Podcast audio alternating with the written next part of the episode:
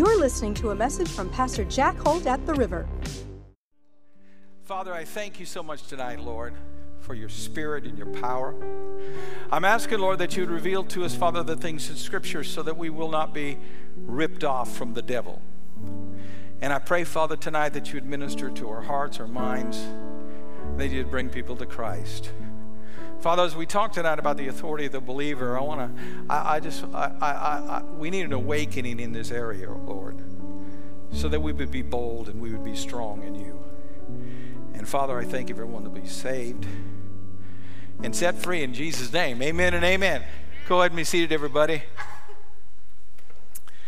I'm going to be ministering to you tonight on the authority of the believer. And what's unique about this particular topic is it actually explains why sometimes things happen to us that shouldn't happen to us, that keep happening to us. When you don't have a revelation of the authority of the believer, what happens is there's a lot of things in your life that you put up with that you don't need to put up with. You don't need to put up with poverty. You don't need to put up with lack. You don't need to put up with oppression, and disease when you know that you have authority in Him. Can you say amen? And so I want to look at it tonight scripturally, and then I'm going to show you some things where people as a whole in America have given way to. And we have authority. We don't have to give way to these things. That if we don't stop it, we're going to lose many of our freedoms that we have. But let's start with the word here. I want you to look with me over to Luke chapter 10, verse 19, a very familiar verse. But I want to break it down a little bit to you if I can. And notice what it says. Jesus talking to about his disciples, and he says this: "Behold, I give you the authority to trample on serpents, scorpions, over all the power of the enemy. Nothing shall by any means hurt you." Now, what I want you to notice from the text is serpents and scorpions are relative to evil spirits, satanic powers, whatever it may be. And he says here that he's given them all authority. Now, many Christians will read that and go, well, that was just for the apostles not for us personally.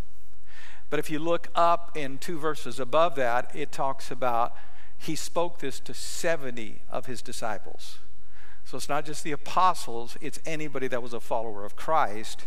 He spoke this to them. Can you say amen? amen? It's similar to what Jesus said in John chapter 1, verse 12 he said that as many as received him, talking about Jesus, he gave them power to become the children of God.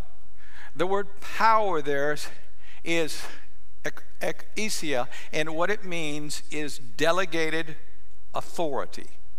In other words, Jesus said, as many as received him, he gave them authority to become the children of God. This is very, very important because Authority is delegated. And that authority gives us power over the enemy. That authority gives us power to have dominion in this life. And a lot of people are too passive in their faith, and the devil's kind of brought out this doctrine of passiveness. If it's God's will, it'll happen, or whatever. And we're not using our authority, because we're not authority, we're going being oppressed by evil spirits and satanic plans and purposes.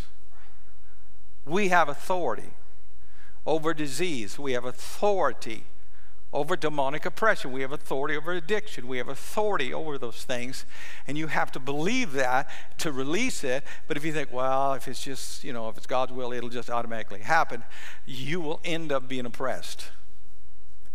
I want to show you a verse in Psalm 72, verse 7. Put it up on the screen if you would. Whenever you have authority, you have dominion. Look what it says. In his days, the righteous shall flourish, and the abundance of peace until the moon is no more. He shall have dominion also from sea to sea, from the rivers to the ends of the earth. He's talking about man, and he's saying here that this dominion, which comes from our authority, will be here as long as we're on earth. Can you say amen? God created man and put him under a position of dominion. But the problem with a lot of us is we have been deceived into thinking that we're not under the place of dominion. Let, let me, let me build on this because this is really powerful. Jesus is not coming back for a church that is defeated. He's not. Peter said you can hasten his return. The only way Jesus is going to come back is if the church rises up in its authority and starts ruling and reigning the way God called us to do it. Because all the promises that need to be fulfilled are going to take the authority of the believer to obtain them. Like, for instance, the Bible says that the latter glory of the church will be greater than the former. And it goes on and says that the wealth of the nations will come into the church. That won't happen if the church doesn't rise up and recognize its authority.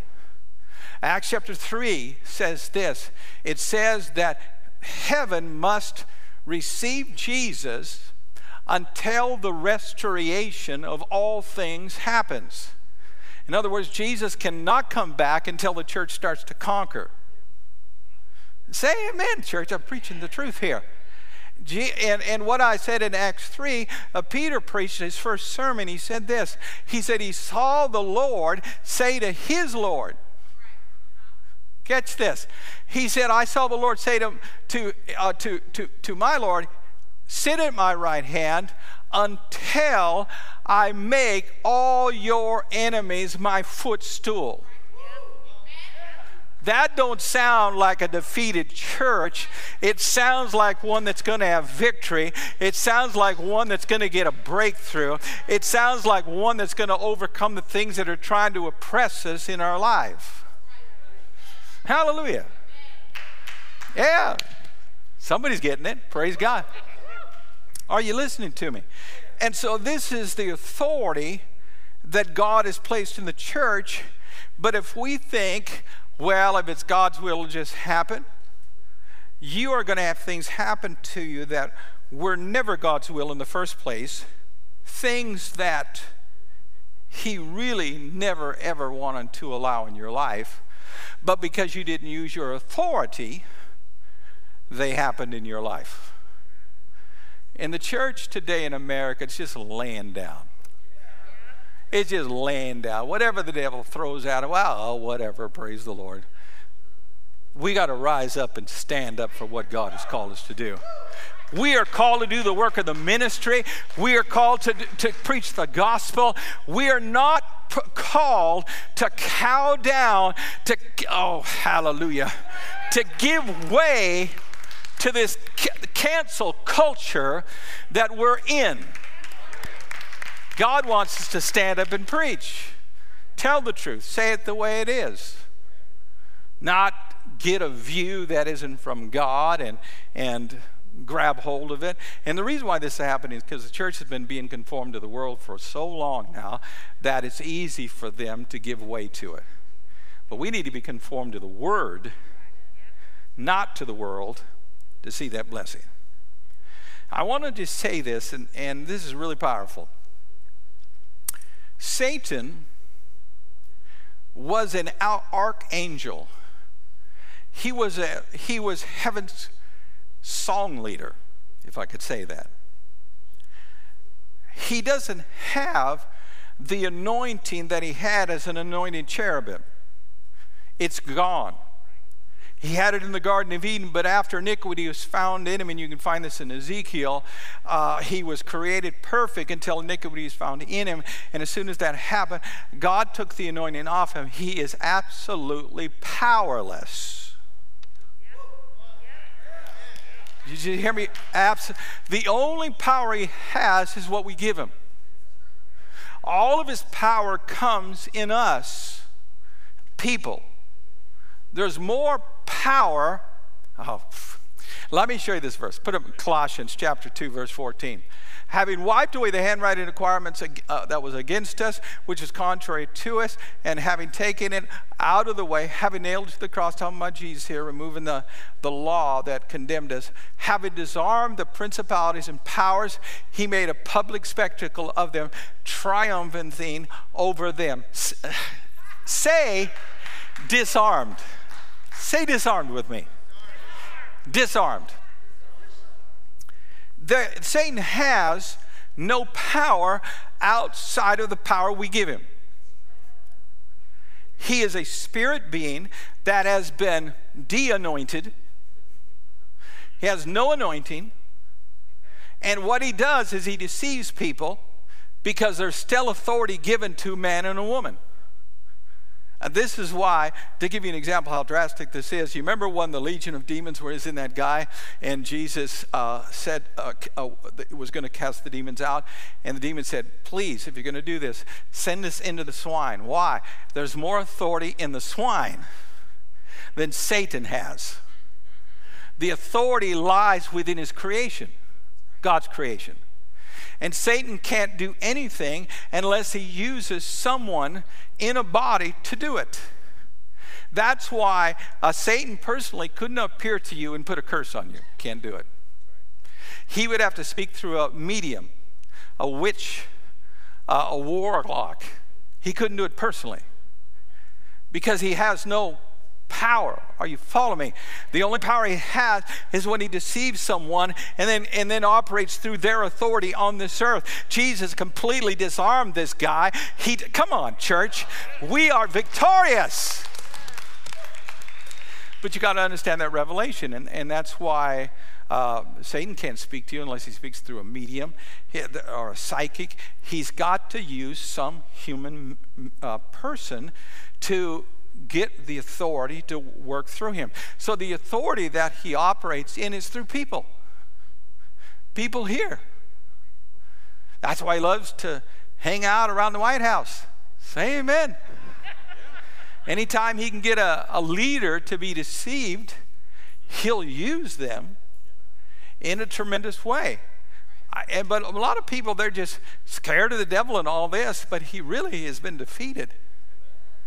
But a lot of Christians don't always know the authority that we have in him. He needs a body to make this thing work. In fact, let me just say this Lucifer was created by God, a perfect angel. Satan was created by us when Adam sinned in the garden. In other words, it was iniquity that man transgressed that brought Satan into what we think of him now but when God first created him, and you'll find this in Ezekiel 28 15, he was created perfect. Amen. So, what we need to do is rise up and begin to move in the direction that God wants. Now, let me say it to you this way Satan never would ever dare to have a, front, a frontal attack with God. He would never directly go after God. God would completely annihilate him.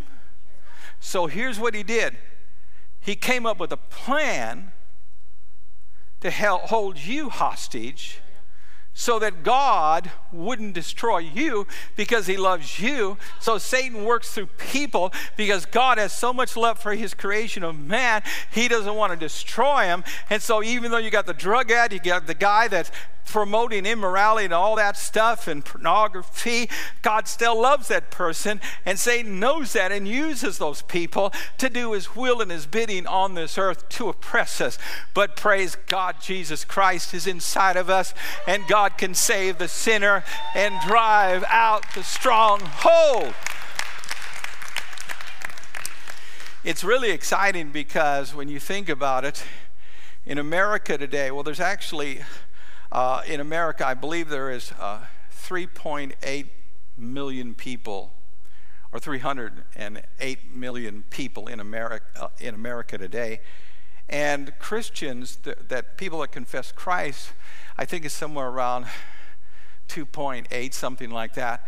We have a majority of people in America that declare Jesus as Lord if the church would wake up in its authority, we could change America in a week. But we need the revelation. As long as people's eyes are blinded, they won't be able to see it. They won't be able to step into it to the measure that God wants them to have. And they'll literally miss out on the blessing that God has for you. Now, here's one of the keys that I'm going to tell you about this tonight when you think about faith, think about faith that acts on it. a lot of people, they got this Baptist perspective. They say, Well, I believe, I believe, I believe, I believe, I believe, I believe. Your faith will not justify you before God unless there's an action. But, Pastor, we're not saved by works. I didn't say the works of the law, I said faith has an action. To give you an example, when Abraham was justified by God, he was in his tent, and God said, I want you to get out of the tent and I want you to look at the stars and count them. So, what did Abraham do? He got up, walked outside the tent, looked at the stars, and started counting the stars. And God said, That's, that's your descendants. And because he believed God, he was justified before God.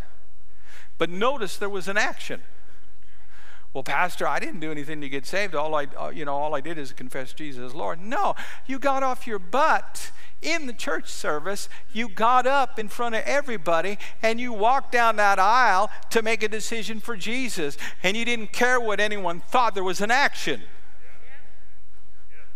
Your faith will never save you without an action. It won't save you. It won't save you. Remember, Jesus told the woman with the blood issue, He says, What would she have done if she would have sat in her house and said this? If I just touch the hem of his garment, I shall be healed. If I just touch the hem of his garment, I shall be well. If I just touch the hem of, and never left the house. She, her faith had to act on it. She had to step out of the house, go into the street, say amen, go through the crowd, press through the crowd, and touch Jesus before her faith saved her. The same thing is true with the man that uh, was born blind. Jesus said, Go wash in the pool of Siloam. If he hadn't got up or if he had went to a different pool and washed, he never would have come out seeing. He had his faith had to act on what he's doing. We need more action in America. We need to act on what we believe and start holding back, but actually acting on what we believe so that God can move in our lives in a supernatural, powerful way. Because if we don't, here's what's going to happen we're going to end up allowing things in our lives that God doesn't want us to allow.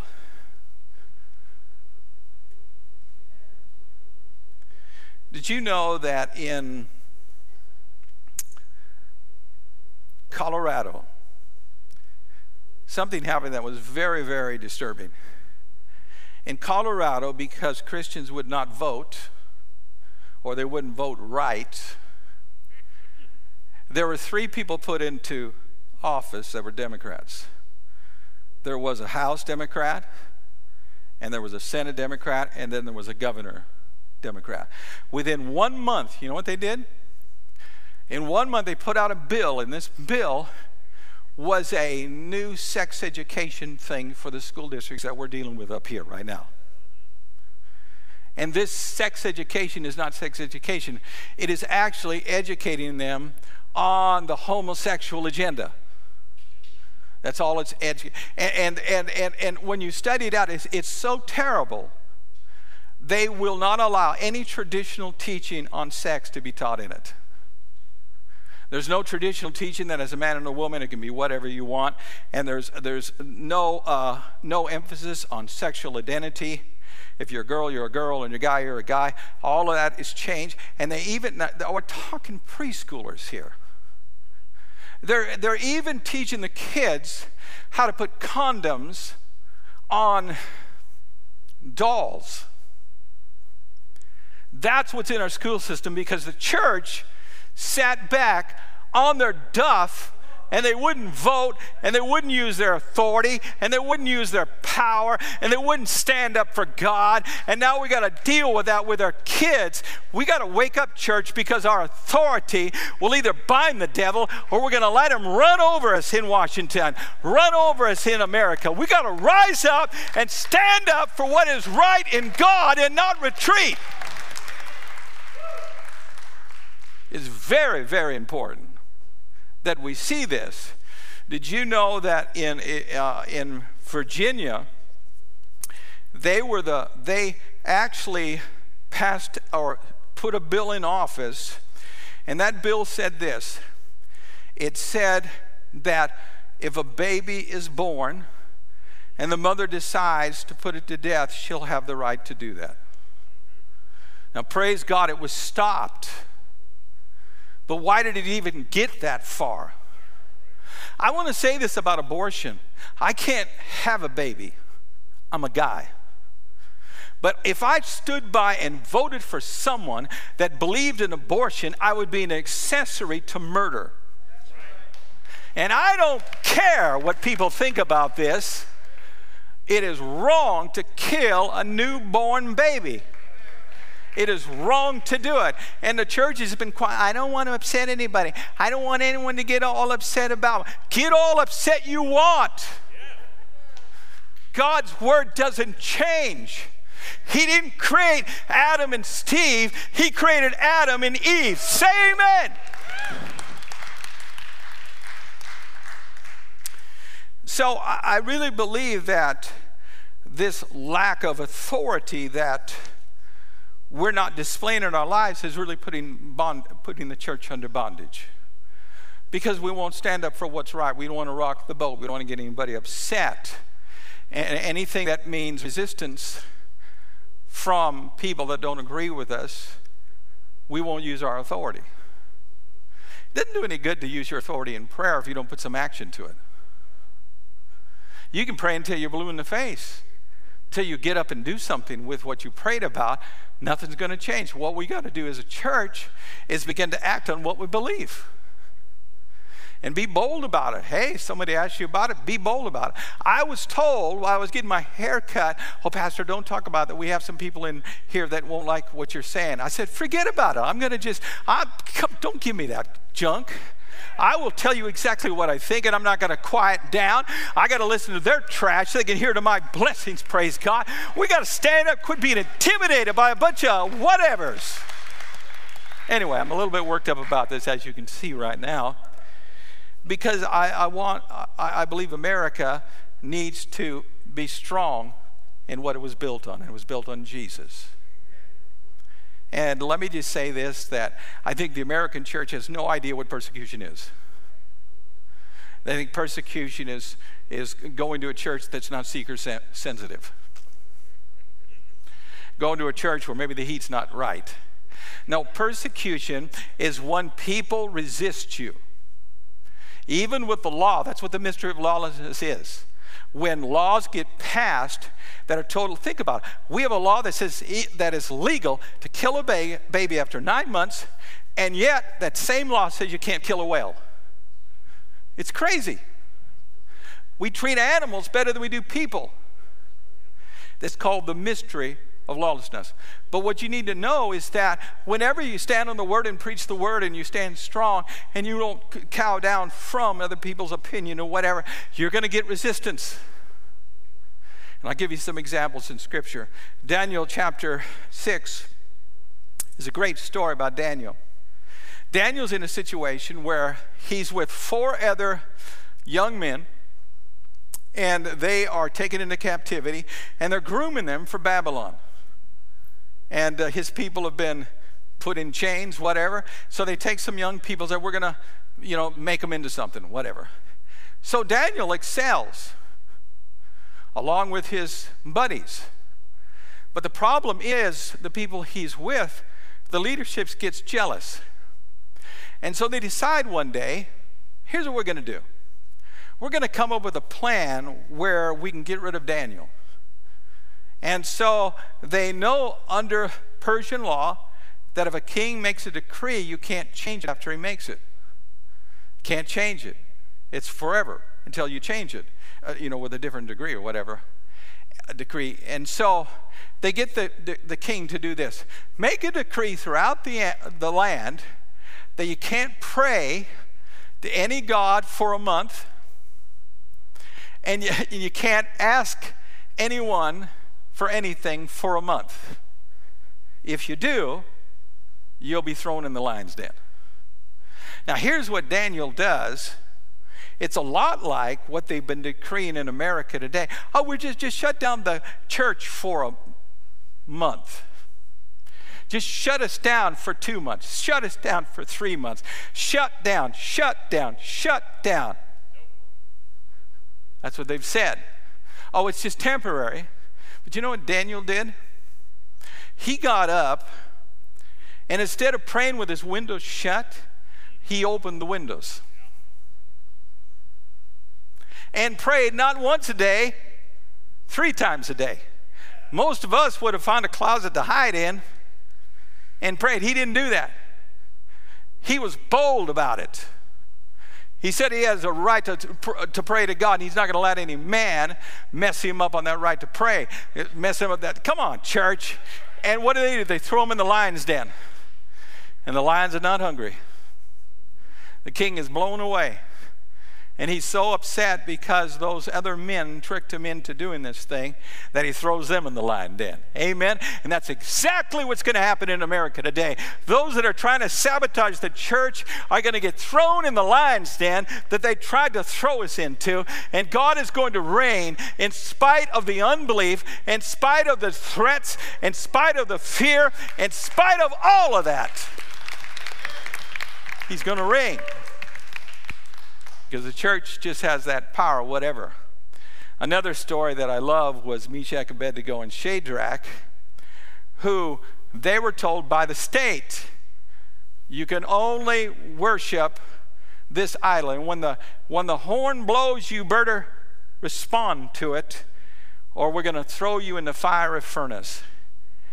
And they said, King, listen, we believe God can deliver us, but we will not bow down to that thing. I don't care how many people are bowing down to it. I don't care how socially accepted it is. We will not do it. And what did the king do? He threw them in the fiery furnace, seven times hotter. And the only thing that happened was the ropes burned off and they came out, but they saw that fourth man in there. And, it, and, and the king totally, after he saw that, he made it a state religion to believe believe in the God that they believed in. There's power in the gospel of Christ. But that was some of the persecution in the Old Testament. But, but what about the New Testament? How about the persecution that the apostles received after they healed the man that was born blind? They said, Silver and gold and we none. In other words, we didn't bring our wallet with us, but what we do have is the name of Jesus. And they said, In the name of Jesus, rise up and walk. And he, and he was healed supernaturally.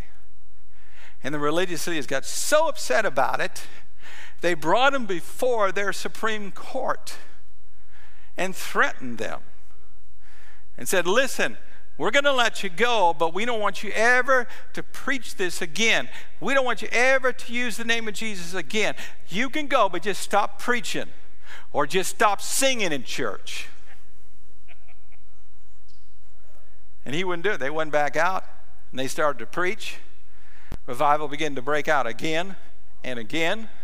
And then the religious leaders got so worked up about it, they took uh, the apostles and they arrested him again and put him in a common jail not, not, a, not the royalty jail but the common jail which means it's bad and you know what happened that night? An angel came in and took him out of the jail. And the next day, when the, when the religious leaders wanted to, to, to deal with them, the, the, there was guards in front of the, the jail and the jail was locked but they went inside and they were gone. And they said well wait a minute i just heard they're preaching in public in the square right now. Why? They weren't scared. They weren't afraid. They believed that god's word needed to be preached. They didn't care about what the law said. They cared about what god said. And they oh hallelujah. And they were brought before the, the religious leaders again and they made this statement put it on the screen Last verse, please. But Peter and the other apostles answered and said, We ought to obey God rather than men. Hallelujah. I said, Hallelujah, Jesus. We need to be bold when it comes to our authority. That doesn't mean that we are lawbreakers we are to obey the laws that are in our land. But when they start telling us not to do what God Jesus says to do, we need to say, forget it. We're going to obey God rather than that. Amen. They tell us the speed limit is 35 miles an hour, go 35 miles an hour. But when they start telling you you can't pray and you can't sing and you can't worship, we need to say, no, the Bible says that we are together together. Come on, say amen. In the name of Jesus. We are to worship God. We are to pray. We are to seek God. We're not going to be controlled by some ungodly person that is trying to stop the move of God in the church and stop what God, man, I'm telling you, there's fire in this message because there's authority in the name of Jesus. authority. And you know, when I think about this and I preach about it, it, it really works me up because I've never been in a culture when I grew up that there was persecution. Get a few people get upset if you tell them about Jesus, their lifestyle's wrong. But now it's changing. It's changing. Now you get fired on your job. Now they target you. That's because the church has been laying down on our authority. This country was founded on, on Christianity. It was founded on values. It was founded on a moral compass, and we can't cast it away. There's been thousands and thousands of lives that have been lost to give us our freedom, and I'll be whatever. I will not allow the devil to steal from my family, steal from my church, steal from this community. We need to rise up, church, and we need to be that voice and we need to be that action that we do what God wants us to do for His will. Hallelujah. Give God praise, everybody. So there's an authority of the believer that we use in prayer, but it's also an authority we use when we're in the community and everything else because we've been saved. We have a moral compass. We have God's direction. We know what works. And some of you wonder what we're going to do about this thing with our kids. We're working on a plan right now to be able to help our kids through this education system that has went so south. But I, am really com- I'm committed to this thing because I believe that God wants the church to rise up in the day that we're in. Let's quit being quiet and start sharing our faith. Thanks for listening today. For more messages like this one, check out our podcast, River app, and our website at theriver.church. We're the river, and we're doing life together.